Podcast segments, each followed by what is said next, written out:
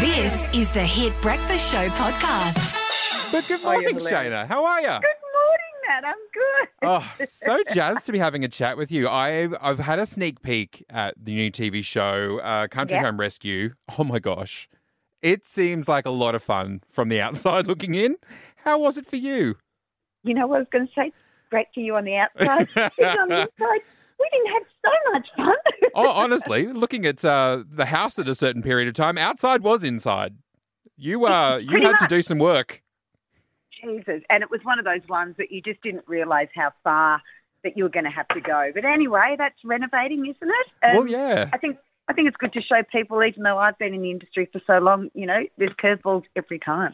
And, like, so I guess you've been on so many things like Selling Houses Australia, where you just do up people's homes. It, but it's not often your home. Do you, did it feel different for you, sort of on the other end of it? Look, I've done a few. I've done quite a few of my own, but when you're doing something like this so publicly, yes, it is quite different. But it, look, I think I think the thing is that, um, like, whenever I've done my own houses, I don't tend to like tweak for the seasons, and I take a long time to change things because I take time to get it right. Yeah, and that's that's what I love about renovating um, for long term is that take your time, get your ideas, make it happen, and then you don't have to sort of feel unsettled every twelve months because you think, oh, it's not feeling right, it's not feeling right. So, yeah, there's there's been a lot of brain work as well as physical work. Yeah, and I think the magical part is you do it with your kids. That is so nice. Um, yeah. Do you feel like it's really strengthened or given you a different relationship, you know, working with your adult kids like that? Yeah, absolutely, because, you know, coming from the mum, you're mm. always going to mum mode no matter what, even the, as adults, um, you know, and the adult children, that you can't help having that mum protection mode. But being in this environment, um, quite a few times I had to stand back and just let them be the adult, which is, you know, very hard. But it was really great because it put us on more of a, an even playing field as, as humans.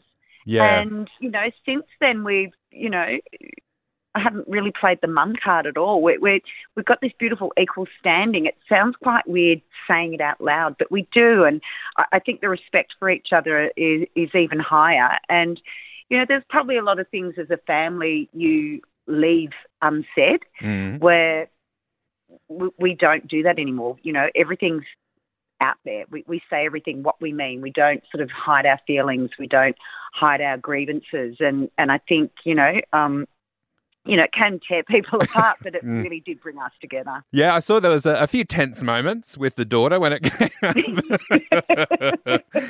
But it was, um, I, I don't know, it just gave me such warm vibes because it really feels like my mum and me doing stuff together. It, it has a beautiful vibe to it. It's so lovely to see. Oh, can I just say that just warms my heart so much because when you're going through it, you don't know how people are going to react to this. But we went when we went into it, we knew that we just had to be ourselves because with anything, um, you just can't monitor your reactions. You can't monitor yeah. what you're going to say or do in this type of environment. So, you know, and I think it helps people understand that, you know, where I come from as a mum, as a family person and, you know, being part of the industry that, you know, I'm always up against pitfalls, problems, and solutions every single day. Yeah. Yeah. So um, I I haven't seen all the show yet. Do you finish it? Did you, did you get it done? We did. We did. oh, well, so I know glad. There's a lot of local people that drive past and give a bit of a toot. And I've, you know, had a lot of people um, tell me how happy they are that it's been um, preserved and renovated. And um, but, yeah, it, it, it is standing very proudly right now. I like the emphasis on standing. You did it. You did it. So, uh, obviously, uh, the garden's to be done. Uh, do you get Charlie in? Charlie from Selling Houses? Is he coming in to finish it off for you? Well, to tell you the truth, when we were doing, because we filmed it last year, we were in complete lockdown. So um, yeah.